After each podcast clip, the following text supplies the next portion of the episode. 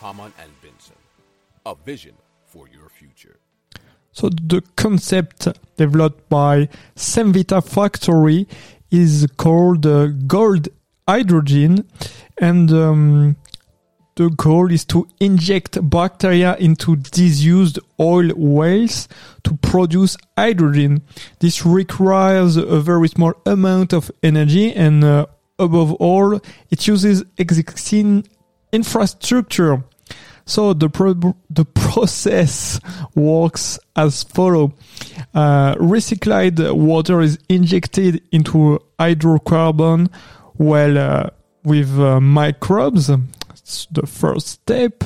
Second one, an organic stimulation then takes place, creating a chemical reaction. And then hydrogen is then pushed to the surface where it will be treated. And third, CO2 is also produced, which will be stored in the plant. The process is simple and very low energy consuming. Cemvita Factory has managed to create hydrogen in the lab for $1 per kilogram. To compare, cost of green hydrogen produced with electrolysis with renewable energy cost around $17 per kilo.